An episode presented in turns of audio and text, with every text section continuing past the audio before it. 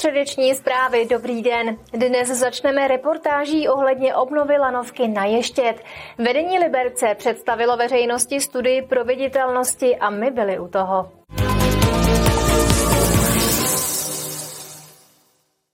Liberec bude posuzovat šest variant obnovy vysuté lanovky na Ještět. Odhadované náklady na obnovu lanovky jsou podle navržených variant mezi 290 a 500 miliony korun. Ke zpracované studii se mohou až do konce února vyjádřit i občané. Studii na obnovu lanovky si liberecká radnice objednala u architektů liberecké kanceláře Sial. Její zpracování trvalo několik měsíců. Sial jsme si vybrali proto, protože má spojitost s Ještědem. Vlastně Karel Hubáček, architekt a autor Ještědu, pochází z této kanceláře, takže nám připadlo logické toto architektonické dědictví, ke kterému patří Elanovka, začít uvažovat právě se Sialem. Ze studie, kterou architektonická kancelář zpracovala, vzešlo šest variant možné obnovy lanovky.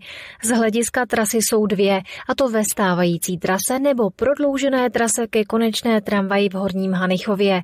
A z hlediska využitých technologií jsou tři. Ta první je klasická, kivadlová, druhá je oběžná, to všichni známe, a o tu třetí je to varianta tramvaj nebo dvoulanová kabinová dráha. Tak v tuto chvíli je úplně všechno otevřeno. To rozhodování, jak dál, by mělo teprve padnout až po definitivním odevzdání studie. Odhadované náklady na obnovu lanovky jsou podle navržených variant mezi 290 a 500 miliony korun. Kabinová lanovka na Ještět patří českým drahám, které ji ale nadále provozovat nechtějí, proto jsou připraveny ji prodat Liberci.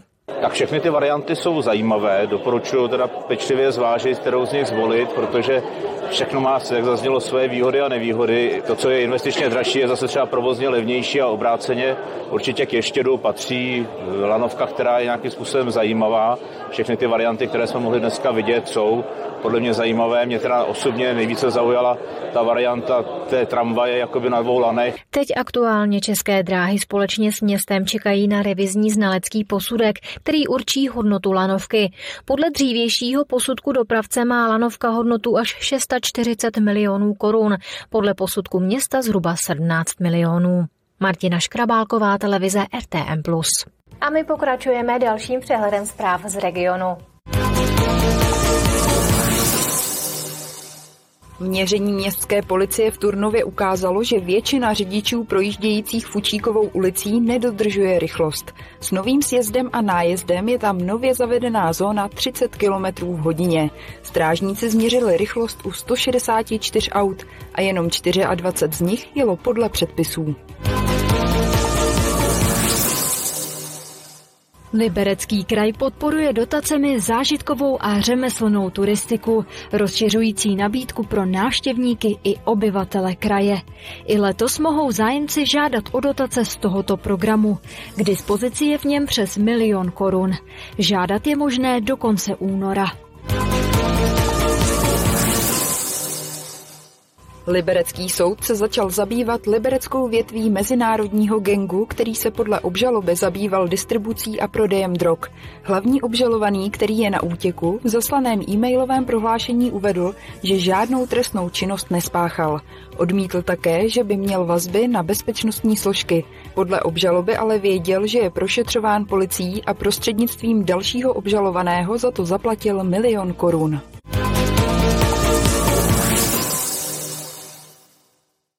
Stavba integrovaného centra IZS v Turnově by měla začít ještě letos. Náklady jsou odhadnuty na 300 milionů korun. Své zázemí tu najdou hasiči, záchranáři a také dálniční policie. V nové základně v Turnově by měly mít složky IZS daleko výhodnější pozici. Stát totiž bude v blízkosti silnice 1 lomeno 10. Bude to v průmyslové zóně na Vesecku v Turnově, je tam ideální napojení vlastně na všechny komunikace, takže myslím si, že pro výjezdové centrum je to opravdu ideální místo. Je to i dobrá zpráva pro Turnov, protože jak z pohledu bezpečnosti, tak třeba z pohledu zaměstnanosti vlastně to je výborný projekt. Soutěž i výstavbu integrovaného centra zajistí Liberecký kraj. Realizace digitalizace by měla začít letos na podzim. Zabere pak dva roky. Novou základnu tedy složky IZS začnou naplno využívat v roce 2026. Celkové náklady na tu stavbu eh, budou zhruba 300 milionů korun. My máme přislíbenou dotaci eh, ve výši 110 milionů korun od ministerstva vnitra a potom máme takovou dohodu s hasiči v tom, že až eh, integrované výjezdové centrum dostavíme za ty dva roky, tak uděláme směnu. Nové výjezdové centrum převede Liberecký kraj na hasičský záchranný sbor a ten by mu měl na oplátku dát například budovu skloexportu, kterou se nyní snaží získat od státu. My jsme už úřadu pro zastupování státu věcech majetkových odeslali naši žádost, že budeme mít o tuto budu zájem v rámci převodu nepotřebného majetku České republiky. Kromě objektu skloexportu by měl Liberecký kraj dostat do vlastnictví také současnou stanici turnovských hasičů a bývalou hygienickou stanici v České Lípě. Nové integrované výjezdové centrum v Turnově bude sloužit nejen hasičskému záchranému sboru, ale také dálniční policii a záchranářům. Kateřina Třmínková, televize RTM+. Česká lípa, Friedland, Liberec. Jsou tu další informace ze všech koutů našeho regionu. Česká lípa opraví schody u kostela narození Pany Marie na Palackého náměstí. Schody jsou v havarijním stavu a nutně potřebují opravit. Až doteď neumělo město v této situaci pomoci, protože schody nebyly v jeho majetku. Zastupitelé ale na lednovém jednání schválili bezúplatné nabití těchto pozemků do majetku města. Festival her Hernajs láká do Friedlandu na deskové a karetní hry. Kromě hraní si budou moci návštěvníci protáhnout tělo na boldrové lezecké stěně v místní tělocvičně nebo si zahrát air hockey. Festival se odehraje 17. února v prostorách Friedlandské základní školy v Husově ulici. Světoznámý typograf a metalista František Štorm zahájil v Liberci svou výstavu fantastických maleb. Výstavní projekt Libero v Severočeském muzeu je dosud jeho nejrozsáhlejší výstavou zaměřenou na přírodní a fantastické motivy.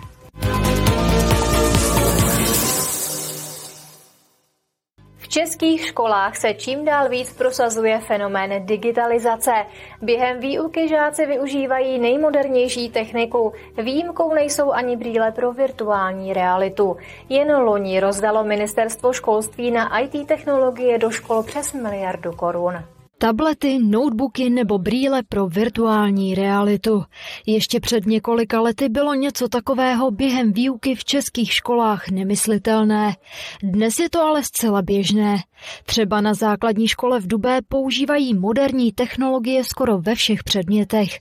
Tak to tady vypadá výuka matematiky. Opakujeme násobky dvou, děti pracují na počítačích samostatně e, a jeden z žáků si vždycky opakuje geometrické tvary. Úkolem je dostat se ze startu na cíl e, pomocí šipek. Moderní technologie hrají důležitou roli také v pracovních činnostech u prvňáků.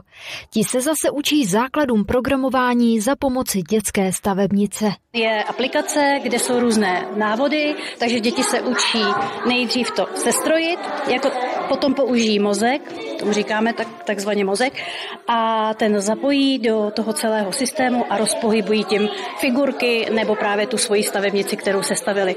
A než to rozpohybují, musí to správně naprogramovat, aby to fungovalo tak, jak má. Digitalizaci jdou naproti také ve Cvikovské základní škole. Výuku robotiky a programování už tu sice děti mají, ale chybí jim odpovídající učebna.